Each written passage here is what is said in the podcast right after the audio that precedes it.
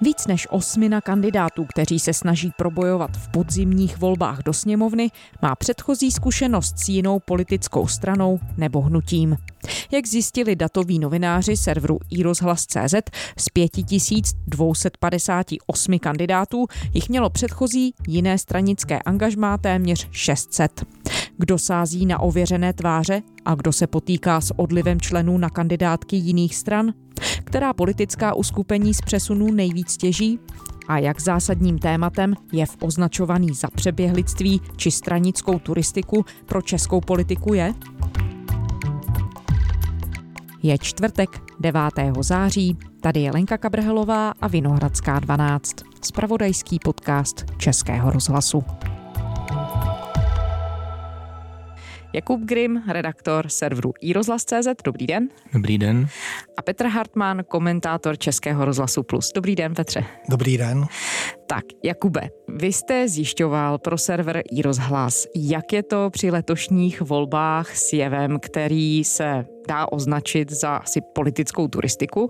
A sice jde o politické přesuny napříč jednotlivými hnutími, stranami a tak dál.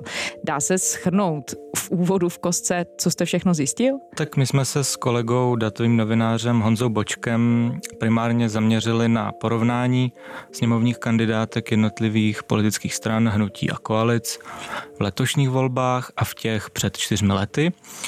A pro dokreslení jsme ale v článku použili i příklady z jiných typů voleb a vlastně nám z toho vyplynulo, že když to vemu postupně, tak například hnutí ANO tam příliš nováčků nemá, sází na osvědčené tváře, na druhou stranu třeba sociální demokraty trápí spíše odchody k různým, třeba národoveckým stranám, hlavně k SPD. Mezi těmi národoveckými stranami jsou následně velké přesuny. Pak u opozičních koalic spolu a Pirátů se starosty. Ti mají spíše jednotky nováčků a například třeba u komunistů v podstatě žádní nováčci nejsou, je to strana velmi konzervativní a zapouzdřená. My to vezmeme všechno po pořadě a Petra Hartmana poprosíme o takovou analýzu rychlou, ale možná ještě předtím. Pojďme vysvětlit, podle jakého klíče jste Jakube postupovali a podle jakého klíče zároveň budeme postupovat tady my dnes. Pro ten článek na iRozasu vy jste popisoval celkem 10 stran, my si jich tady vezmeme sedm, které mají největší preference podle aktuálních průzkumů veřejného mínění. Můžeme upřesnit, Jakube, jaké v tuhle chvíli ty kontury těch průzkumů jsou a podle jakého klíče jste i postupovali, když jste se zaměřili na ty jednotlivé strany? Pro potřeby podcastu jsme vybrali prvních sedm subjektů s největším volebním potenciálem a možnou největším ziskem. V nejnovějším modelu společnosti Median by zvítězilo hnutí ANO, to má 27%, následované koalicemi Spolu a Pirátů se starosty, které mají 21, respektive 20,5%. Na čtvrtém místě by byla SPD z 9, pátí komunisté z 6. No a těsně za branami sněmovny by zůstala sociální demokraté s 4,5% a přísaha se 4% a těmi se dnes tedy budeme zabývat. Pro úplnost ještě doplním, že průzkumu Medianu se v době od 1. srpna do 2. září zúčastnilo na 1050 respondentů starších 18 let a podobné výsledky voleb v srpnu před časem avizovaly i průzkumy agentur Kantar.cz a STEM. Petře, ještě úvodní otázka na vás, abychom si udělali obecnější představu o tom, o jak zásadním fenoménu se tu bavíme. Jak velkým tématem přeběhlictví v české politice je? Velkým tématem to je ale vždy za specifických okolností. Především je to v době, kdy například nějaká strana se rozhádá, rozpadne a vznikne nová. To jsme v minulosti byli svědky například, když Václav Klaus měl problémy s financováním ODS a kdy z toho, dá se říci, vznikla Unie svobody, kdy mnoho lidí z ODS odešlo právě do Unie svobody, tak to nadělalo hodně zlé krve.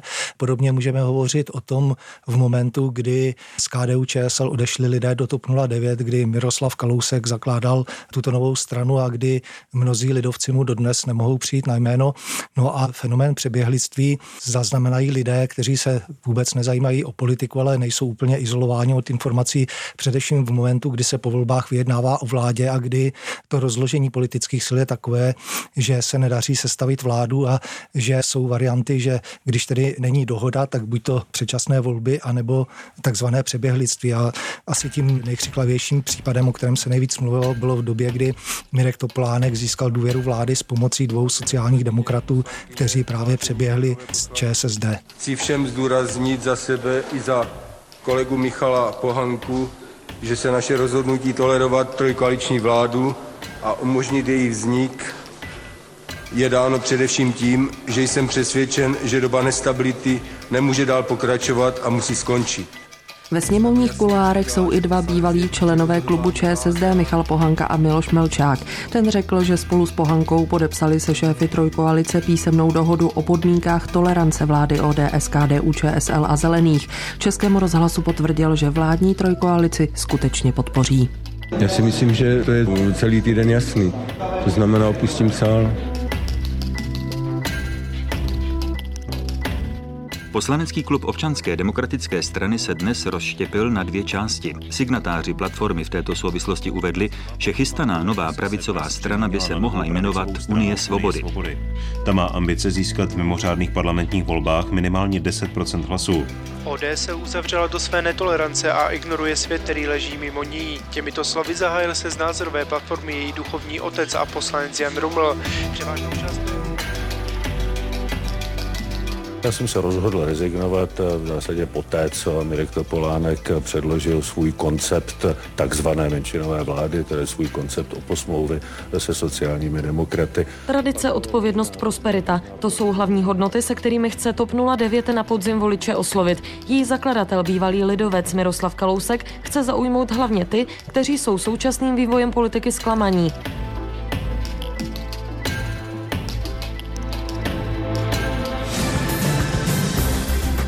Vicepremiérka Karolína Pík odchází z věcí veřejných. Nejsem spokojena s mnohými kroky, které děláme. Sama jsem v posledních dnech zvažovala, zda to mohu změnit. Dospěla jsem k názoru, že nemohu. Věci veřejné hledají nového ministra školství. Ve hře jsou stále minimálně dvě jména. Pojďme tedy se odpíchnout od toho, co se děje teď. Začněme Jakube vládním hnutím ANO. Jaká je tam situace? Co jste tedy zjistili? Tak hlavní zprávou, kterou nám dávají kandidátky hnutí ANO, je, že na rozdíl třeba od minulosti, tam nenajdeme v podstatě na těch čelních volitelných místech žádné nováčky.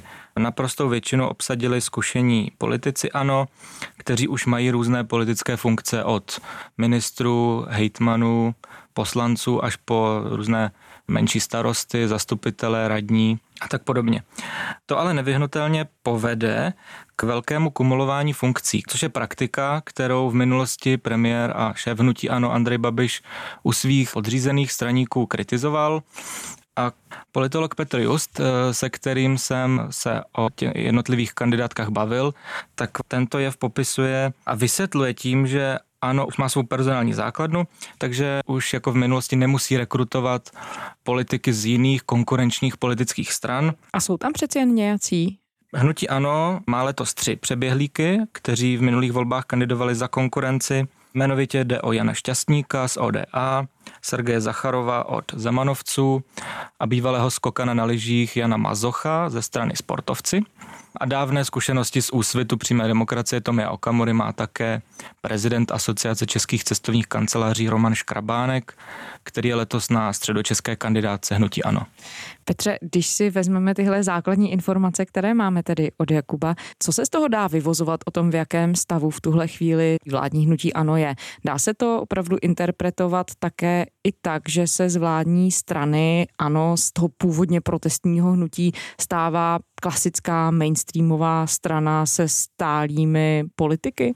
Tak Andrej Babi se permanentně snaží dokázat, že tomu tak není a i když hnutí ano je 8 let u moci, tak se snaží stále působit, jako by to byla protestní opoziční strana, která bojuje za různé věci, ale pochopitelně tím, jak hnutí ano je už usazeno na politické scéně, jak je úspěšné, tak přitahuje různé lidi a pak záleží na tom hnutí, jaké má mechanismy k tomu, aby lidi, které přitahuje pouze úspěch, případně odfiltrovalo a aby jim neumožnilo tu politickou turistiku v tom slova smyslu, že se přiklání k tomu úspěšnému a pak, když je neúspěšný, tak zas odchází, ale myslím si, že hlavní důvod je v tom, že Andrej Babiš rád nabízí veřejnosti odborníky a i když on tvrdí, že politika nevyžaduje žádnou odbornost, že důležitější jsou manažeři a podobně, tak politika je určité řemeslo a tomu se člověk musí učit a proto také nebyla náhoda, že když hnutí ano se dostávalo teprve do sněmovny, tak například právě na kandidáce hnutí ano byli lidé, kteří měli zkušenost s politikou v úplně jiných stranách, ať už to byl pan Faltínek, který působil v sociální demokracii, nebo paní Jermanová,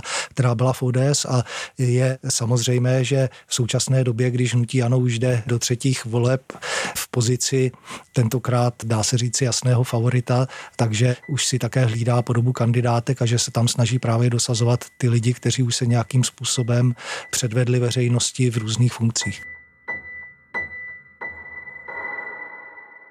Jakube, jaká je situace v koalici Spolu, kterou tvoří tedy tři názorově poměrně zpřízněné strany ODS, TOP 09, KDU, ČSL? Projevuje se tam fenomén přeběhlictví?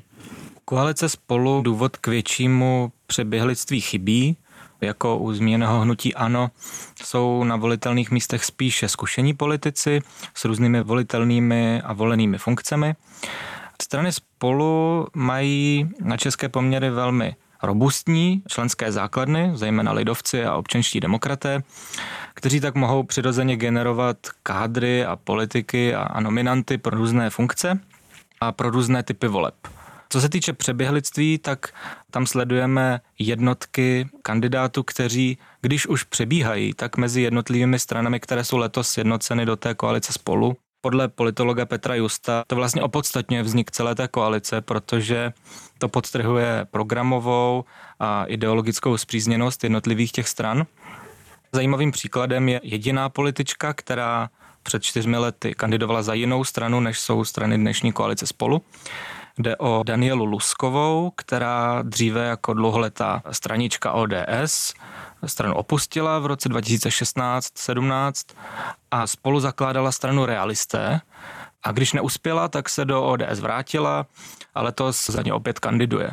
Když jsem s ní o tom mluvil a ptal jsem se jí, co jí k tomu vedlo, k tomuto obratu, tak mi ten svůj krok vysvětlila tím, že se tehdy s ODS v neschodla, chtěla se podílet na novém zajímavém pravicovém subjektu, jenomže ten, když nevyšel, tak to brala jako velkou zkušenost a sama říkala, že ale vztahy s ODS úplně nespřetrhala a tak se vlastně vrátila celkem přirozeně. Petře, když se díváme tedy na to, co se děje v tomhle směru v koalici spolu, jak vy to čtete? Opravdu tam hraje tak velkou roli to historické zpříznění těch jednotlivých stran, nebo možná to opoziční hnutí ani není pro přeběhlíky z jiných stran atraktivní? Kde vy vidíte důvod nízkého přeběhlictví? Tak ta atraktivita se zvyšuje, jak už jsem o tom hovořil, s tím, když je úspěch na dohled, tak potom někteří hned spatří atraktivitu v té straně, ale když se podíváme na tu koalici, tak právě, že to je koalice tří stran, tak tam už se také velmi zužuje prostor pro to, jak obsadit kandidátky, protože tam se musíte podělit mezi těmi třemi subjekty. Zároveň jsou to strany zavedené, jak už zaznělo také na české poměry, solidní členskou základnu a pokud nechcete demotivovat ty své stranické kolegy, taky musíte umožnit nějaký, dá se říci, kariérní posun. A ten kariérní posun může spočívat také v tom, že se dostanete na kandidátku, takže není úplně jednoduché i prosadit někoho, kdo by přišel úplně zvenčí na volitelné místo kandidátky nebo v tomto případě vůbec na kandidátku, takže to je jeden z těch základních problémů. A další je také v tom, že záleží na tom, jakým způsobem ty kandidátky jsou sestavovány a schvalovány, kdo do toho mluví. Pokud tedy mají sílu ty oblasti, regiony, tak ti většinou si hlídají to, kdo jak pro tu stranu nebo hnutí pracuje a podle toho se obsazují také místa na kandidáce, pokud do toho samozřejmě nezasáhne někdo z centra. Pak tu máme Piráty a stan další opoziční koalici. Jakube, jak často se tam objevují tváře, které v minulosti spolupracovaly s nějakými jinými politickými stranami nebo hnutími? Obecně se dá říct, že i Piráti a starostové sází spíše na osvědčenější tváře. A když tedy tu koalici teď pro naše potřeby na chvíli rozdělím, tak Piráti mají na čelných pozicích hlavně své současné poslance. Přeběhlíků mají naprosté minimum, což lze vysvětlit ve směs nízkým věkem členů té strany i specifickým pirátským systémem výběru kandidátů, který můžeme ho označit jako jakési veřejné grilování, kdy na Pirátském fóru rozebírají toho daného kandidáta na prvočinitele, čímž například v minulosti neprošel zkušený politik z 90. let Jan Ruml, který chtěl za Piráty kandidovat na Rokycansko do Senátu. A pokud už u pirátských kandidátů najdeme někoho se zkušeností v jiných stranách, tak jde vlastně jen o pár zelených bývalých, což není vzhledem k názorové blízkosti těch stran příliš překvapivé zjištění.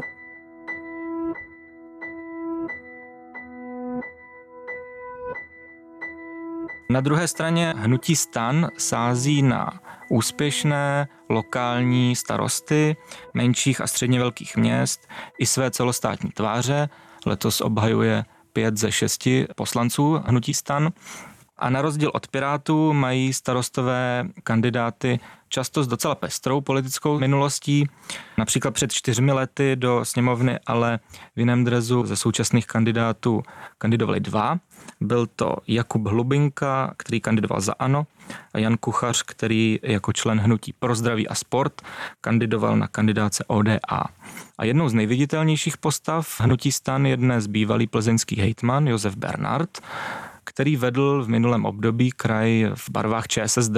Před rokem ale přestoupil ke starostům a letos vede společnou kandidátu Pirátů a stan právě v Plzeňském kraji jako lídr. No a kromě něj můžeme u kandidátů hnutí stan najít politiky z minulostí, například v ODS, ČSSD, TOP 09, u soukromníků, u Zemanovců, u Zelených, a dokonce i u strany Moravského venkova nebo u věcí veřejných. Takže zjevně ta dynamika v obou těch složkách koalice Pirátů a stan je poměrně jiná. Petře, co z toho vy vyvozujete? Jak důležitý tenhle rozdíl v té koalici, i co se týče přeběhlíků a velmi pravděpodobně jiných věcí, jak důležitý ten rozdíl je? Co to pro tu koalici znamená? No, znamená to, že někdy ta komunikace nemusí být úplně jednoduchá právě z toho důvodu, že to fungování Pirátů je nastaveno jinak, jak už také zde zaznělo, na rozdíl od starostů a nezávislých. To, že starostové a nezávislí přitahují politiky z různých bývalých stran a hnutí, tak je to dáno také tím, že starostové jsou, dá se říci, ideologicky nevyhranění, že to je taková spíše středová strana, kde si najde každý to, co potřebuje a je to dáno hlavně také tím, že jsou to většinou lidé, kteří právě působili v komunální nebo v regionální politice a tím pádem mají zájem a chuť se dál veřejně angažovat. A dá se říci, že právě takovýto lidé mají nejlepší výchozí podmínky právě u těch starostů. A když už zde zaznělo jméno bývalého hejtmana plzeňského, pana Bernarda, tak tam je to dáno tím, že on byl výrazným politikem, dovedl oslovit voliče a pokud tedy má nyní názorově blízko ke starostům, tak by starostové byli sami proti sobě, kdyby takovéhoto člověka do svířat nepřijali a kdyby ho neumístili na čelní místa své kandidátky. To by byla kardinální chyba a právě na tomto případu se ukazuje, že není politický turista jako politický turista, že když někdo se už osvědčil v té politice, tak potom tu turistiku, když to takto řeknu, má snadnější než někdo, kdo mění strany hnutí každou chvíli a přitom se sám výrazně výrazně neprosadí a zkouší to, kde se dá. Bývalý hejtman plzeňského kraje Josef Bernard je tedy bývalým politikem ČSSD a já tady s dovolením dělám odbočku mimo ty průzkumy veřejného mínění, protože se můžeme rovnou podívat tedy na situaci ve vládní menší straně ČSSD, která tedy podle všech politologů, expertů i konec konců právě těch průzkumů bojuje v těchto volbách o to, jestli se vůbec udrží ve sněmovně. Jakube, jak je to s přeběhlíky tam? Tak na letošních kandidátkách ČSSD jsou dva přeběhlíci, kteří kandidovali před čtyřmi lety do sněmovny a oba jsou v Praze. Na jedné straně to je v kampani velmi viditelný bývalý předseda Zelených Matěj Stropnický, který vytvořil tandem s ministrní práce Janou Maláčovou, které dělá i poradce. No a na straně druhé je to chirurg Bohdan Babinec, kterého můžeme označit za velmi zkušeného politického turistu, protože ten se o sněmovnu snaží pravidelně postupně třeba za suverenitu Jany Bobošíkové, za stranu Lev 21 Jiřího Paroubka, no a před čtyřmi lety dokonce vedl kandidátku dělnické strany sociální spravedlnosti v Praze. A kromě těchto dvou můžeme na kandidátkách ČSSD najít například bývalého ředitele stanice Český rozhlas Brno, Jaromíra Ostrého, který sice do sněmovny minule nekandidoval, ale před třemi lety se pokoušel v Brně dostat do Senátu za hnutí ANO. Jinak se ale ze sociální demokracie spíše odchází. Je to strana dnes již nepříliš atraktivní pro politické turisty všeho druhu. Na druhé straně tedy bývalé členy ČSSD letos najdeme na mnoha kandidátkách převážně národoveckých stran, hlavně tedy SPD. Petře, tady se zdá, že se potvrzuje ta vaše výchozí premisa a sice, že ta turistika funguje intenzivněji do těch stran, které jsou v kurzu nebo mají šanci na lepší zisk volební a hůře u stran, které na tom takhle nejsou. Můžeme se možná u tohoto momentu zastavit, u toho, o čem teď mluvil Jakub Krim. A sice, že ti, kteří z ČSSD odcházejí, tíhnou k národoveckým stranám. Čím to je? No tak když Miloš Zeman se snažil udělat silnou sociální demokracii, tak hovořil o tom, že je potřeba se vrátit z vandru domů a měl tím na mysli, že někteří třeba sládkoví republikáni jsou zdivočelí sociální demokraté a podobně, tak tam možná lze hledat kořeny toho, že někteří sociální demokraté byli tohoto ražení nebo stále jí zůstali. Co se týče sociální demokracie, tak tam je zajímavé to, že nejenom neláká ty politické turisty, přeběhlíky, ale že za tu stranu někteří sociální demokraté momentálně ani kandidovat nechtějí, protože si jsou vědomi toho, že současné vedení stranu směřuje nějakým určitým směrem a že oni s tím nechtějí de facto mít nic společného. No a pak dokonce ti, kteří za tu sociální demokracii kandidovat chtějí, tak nakonec z těch kandidátek byli odstraněni a je to výsledek toho, že sociální demokracie prošla určitým vnitřním soubojem, ze kterého vzešel vítězně Jan Hamáček a jeho lidé a ty se rozhodli, že dovolí voleb půjdou jenom takto myšlenkově naladění a zpříznění sociální demokraté a ti ostatní zůstanou stranou a když hovoříme o tom politickém turismu, tak někdy dochází také k tomu, že není potřeba přecházet někam, ale že některá strana nebo hnutí si je vědoma toho, že zvýší své šance, když nabídne místa na kandidátkách také členům jiných stran a hnutí. Ostatně sociální demokracie právě toto plánovala, ale potom vnitřním souboji od toho ustoupila a podle mého názoru tím udělala velkou velkou Já nás vrátím zase zpátky spod hranice volitelnosti zpět do těch průzkumů, protože po koalici Stána Pirátů je v tuhle chvíli v průzkumech SPD. Jakube, můžeme se víc ponořit do té situace tam, tam je letos řada nových tváří. Odkud přicházejí, co je to za politiky? Tak skládání kandidátek SPD bylo letos velmi zajímavé a pro hnutí Tomia Okamory častokrát i velmi problematické. Hned tři ze 14 krajských lídrů pro letošní volby jsou bývalí členové ČSSD. V Ústeckém kraji je to Jaroslav Foldina, v Pardubickém Jaroslav Bašta a v Královéhradeckém Vladimíra Lesenská. O nespokojenosti se skládáním kandidátek jsem psal už v červenci, kdy vedení například zcela odstřihlo svého současného poslance Jiřího Kohoutka v Pardubickém kraji, který spolu se svými spolustraníky složil kandidátku pro sněmovní volby ale vedení mu je zcela rozprášilo a do jeho čela nainstalovalo právě bývalého ministra Zemanovy vlády Baštu. A z původní sestavy tam vlastně neponechala skoro nikoho. A Kohoutek, který je tedy mimochodem po soudních sporech s bývalými členy SPD soudem opakovaně označený jako lichvář, si ve vyjádřeních vůči vedení SPD nebral servítky a naznačil, že si angažmá Bašty mohl přát i prezident Zeman. A kromě bývalých sociálních demokratů za SPD nově kandidují i mnozí bývalí zemanovci právě, jmenovitě třeba sportovní střelec a zlatý olympijský medailista z her v Mexiku 1968 Jan Kůrka. A celou skupinou přeběhlíků je poté i devítka příchozích ze strany rozumní, přičemž všichni kandidují v Moravskosleském kraji. A zajímavostí je, že mezi těmito devíti rozumnými jsou i dva bývalí místopředsedové hnutí ANO, tehdy nového hnutí, zvoleni na jeho prvním sněmu už v únoru 2013, ale poměrně záhy z ANO odešli.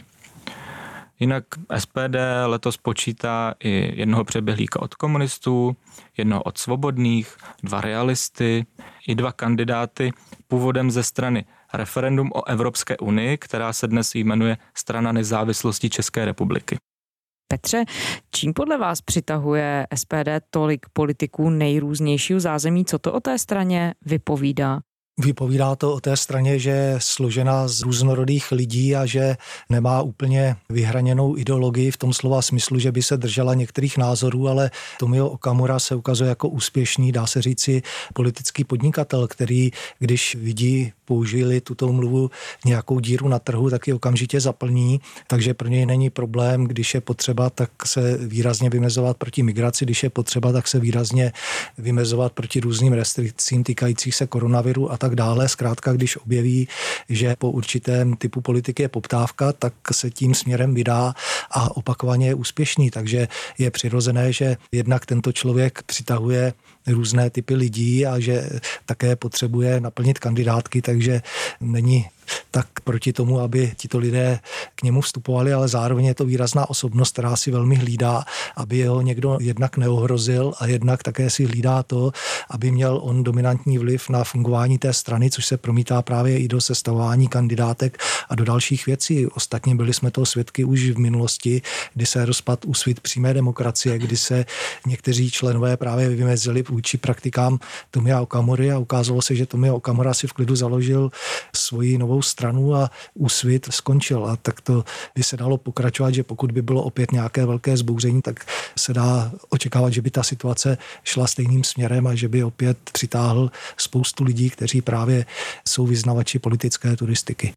A co se týče toho, že je těch lidí tolik, kteří kandidují teď na kandidátkách SPD, myslíte, že to může souviset s tím, zase co jste říkal v úvodu, že ta strana je atraktivní vzhledem možným potenciálním volebním ziskům? No, tak musíme právě rozlišit, kteří lidé tam k němu vstupují. Někteří jsou skutečně tací, kteří by asi jinde neměli šanci se uplatnit a tady cítí alespoň náznak nějaké naděje. A pak jsou tam lidé právě typu třeba pana Foldiny, kteří jsou svým způsobem výrazní a kteří tam odešli, protože se nějakým směrem profilují a že v sociální demokracii pro ně nebylo místo a že on ho našel teda u pana Okamury v SPD. Pak tu máme ještě KSČM stranu, která je v tuhle chvíli ve sněmovně a podle těch průzkumů má šanci na to se tam dostat. A jak jste Jakube v úvodu říkal, je to strana hrající roli jakéhosi politického hegemona, příliš se nemění. Projevuje se to tedy i na tom, kolik politických turistů je v řadách komunistů? Tak u komunistů je to velmi jednoduché. Je to strana velmi uzavřená, personálně velmi, velmi konzervativní, což vyplývá i z toho, že nemá nouzy o kádry. Je to strana s největší členskou základnou v české stranické politice, bezmála 30 tisíc členů. Na druhou stranu jde většinově o starší lidi, ekonomicky už v neproduktivním věku. Ten průměr věkový členské základny KSČM bude vysoko nad 70 let. To znamená, že komunistům zoufale chybí mladí nadšení komunisté.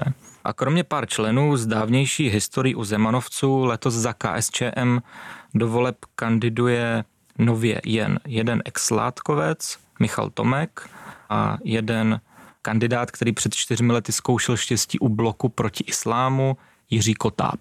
Petře, co to o KSČM tedy prozrazuje? Jaká je vaše analýza? Je vůbec schopná vývoje, neschopná vývoje? Tak když to řeknu, že je konzervativní, tak to může znít poněkud paradoxně, ale je to tak v tom slova smyslu, že skutečně působí jako spíše takový uzavřený blok, do kterého je velmi těžké proniknout a není ani zájem vedení té strany, aby tomu bylo jinak. A dá se říci, že komunisté žijí z podstaty a že ta podstata jim vydržela docela dlouho, ale že se ukazuje, že ta podstata stačí na méně a méně a že skutečně v současné době komunisté jsou stranou, která nemá jisté to, že se do sněmovny dostane, byť ty průzkumy zatím je drží nad 5%, ale vzhledem k tomu, že to je strana, která se dlouhodobě profiluje jako strana protestní, ale v současné době například drží u moci vládu a ta protestnost se nějak razantně neprojevila ani v minulosti, tak pokud někdo hledá protestní stranu, tak ji najde spíše například u SPD než u komunistů. Posledním uskupením, které jsme slíbili zanalizovat, je přísaha. Nový politický útvar na scéně, což většinou bývá moment, který láká politiky, co skončili v jiných stranách. Jakube, má přísaha takové tváře? Takže na závěr tedy přísaha, což je politické hnutí bývalého šéfa útvaru pro odhalování organizovaného zločinu Roberta Šlachty. Její zakladatelé jsou stejně jako Šlachta ve směs detektivové z tohoto dnes již zrušeného policejního útvaru a i proto jsou kandidáti přísahy spíše politicky neskušení. I zde se však najdou různí přeběhlíci, avšak spíše na nižších místech kandidátek. Výjimkou z toho je lídr v Praze, bývalý prezidentský kandidát Jiří Hinek, mimo jiné také šéf Asociace obraného a bezpečnostního průmyslu, který spolu zakládal realisty, o kterých už jsme dnes několikrát mluvili. Na kandidátkách přísahy je ještě jeden realista, Jiří Lexa, který byl v minulosti i místo předsedou věcí veřejných. Dále pak například Ivana Kerlesová, spoluzakladatelka Trikolory, která dala však trikoloře košem a dnes kandiduje jako lídrině v jeho českém kraji. No a mezi dalšími získala přísaha i jednotlivce od Zemanovců, od hnutí stan, od soukromníků či ODA. Petře, mývají politici, kteří se zapojují do podobných projektů, které jsou úplně nové na politické scéně, nakonec úspěch? Můžeme porovnat třeba s nějakým obdobným případem v historii? Jaké tady vaše čtení situace? Tak záleží vždycky, kdo ten projekt zakládá, kdo je jeho, dá se říci, tváří, protože ta přitahuje hodně lidí a jak se ukazuje podle průzkumu, alespoň tak se to panu Šlachtovi zatím daří. Kdyby se to dalo nějak přirovnat, tak o hnutí ano se hovoří jako o politické divizi Agrofertu, tak hnutí přísá by se mohlo hovořit jako o politické divizi bývalého útvaru pro odalování organizovaného zločinu, protože skutečně tam ty vazby jsou úplně neuvěřitelné a pokud by se to dalo přirovnávat, tak hnutí přísaha opět sází na to, co neuvěřitelně zabírá. Nedovedu to pochopit, jak je to možné, ale je to tak. Zkrátka na boj proti korupci. A proti korupci tady už bojoval kde kdo a většinou neúspěšně a pak spíš na to doplatil a do té korupce nebo osidel korupce se sám chytil a kdybych měl dát nějaký příklad, tak můžeme hovořit například o věcech veřejných. To byl také fenomén, který se objevil z ničeho nic, který sázel právě na boj proti korupci, který tenkrát vystrčil jako tu největší tvář pana Radka Jona, který byl znám z televizní obrazovky a na to lákal voliče, tak pan Šlachta, bytě policista, neměl by být tak znám z obrazovky, tak z obrazovky je velmi znám právě na základě těch různých, dá se říci, případů, které řešil ten jeho útvar a které například vedly k pádu vlády Petra Nečase a tak dále a udržoval se v povědomí veřejnosti různými aktivitami mediálními a tak dále. To jsme tu teď nakreslili takovou přeběhlickou mapu české politiky před volbami. Petře, možná na závěr, jestli vás můžu poprosit, zkusil byste se zamyslet nad tím, možná z opačné strany, jak zásadně formuje to přeběhlictví českou politiku, jak se v ní odráží, co se týče potom těch politických aliancí, dohod, ale třeba i pak politické kultury. Teď já mám na mysli ten opačný efekt. Vy jste mluvil o tom, jak důležití ti přeběhlíci potom jsou ve chvíli, kdy se vyjednává o koalicích, formují se většiny, menšiny v parlamentu, formuje se vláda a tak dále. A když byste se měl podívat na to, jak ti jednotlivci vlastně mohou v konečném efektu ovlivnit tu širší politické zázemí okolo sebe, vidíte tam nějaký zásadní vliv? Jednotlivci většinou nic zásadního ovlivnit nemohou, pokud nejsou to výrazné osobnosti, které odejdou z jedné strany nebo z jednoho hnutí do druhého a podobně. Pokud jsou to lidé, kteří, dá se říci, doplňují ty kandidátky jenom těch jednotlivých stran, tak to nějaký vliv na život těch stran a na fungování české politiky nemá. Pokud jsou to skutečně lidé, kteří v rámci těch stran působili jako výrazné osobnosti a z nějakého důvodu odešli jinam, tak to pochopitelně může mít vliv jednak na to, jak veřejnost vnímá ty jednotlivé strany a na to, jak ty strany fungují a skutečně, když se podíváme do minulosti, tak například to, že vznikla TOP 09, tak to mělo dopad na politiku i v tom slova smyslu, že KDU, ČSL tehdy na tom byla špatně a že na chvíli například zmizela i z takzvané první politické ligy, to znamená, že se nedostala do poslanecké sněmovny, tak to může být také jeden z příkladů toho, jak právě to přeběhlictví může mít vliv na českou politiku, ale znovu opakuji, především v těch momentech, které jsou zásadní, kdy například se nějaká strana štěpí a podobně. A jsme v takovém momentu momentálně? V současné době nic nenasvědčuje tomu, že bychom byli v takovéto situaci. Uvidíme, jakým způsobem dopadnou volby, co se bude dít pak uvnitř některých stran a jakým způsobem skutečně bude probíhat vyjednávání o nové vládě, pokud ta situace bude velmi těsná, vyrovnaná. Petr Hartmann, komentátor Českého rozhlasu Plus. Petře, děkuji. Děkuji za pozvání. A Jakub Krim, redaktor i rozhlasu. Jakube, děkuji. Taky děkuji. A to je ze čtvrteční Vinohradské 12 vše. Děkujeme, že posloucháte. Kdykoliv se za námi vraťte na server iRozhlas.cz, do všech podcastových aplikací a pište nám. Naše adresa je vinohradská12 zavináč rozhlas.cz. To byla Lenka Kabrhelová. Těším se zítra. thank you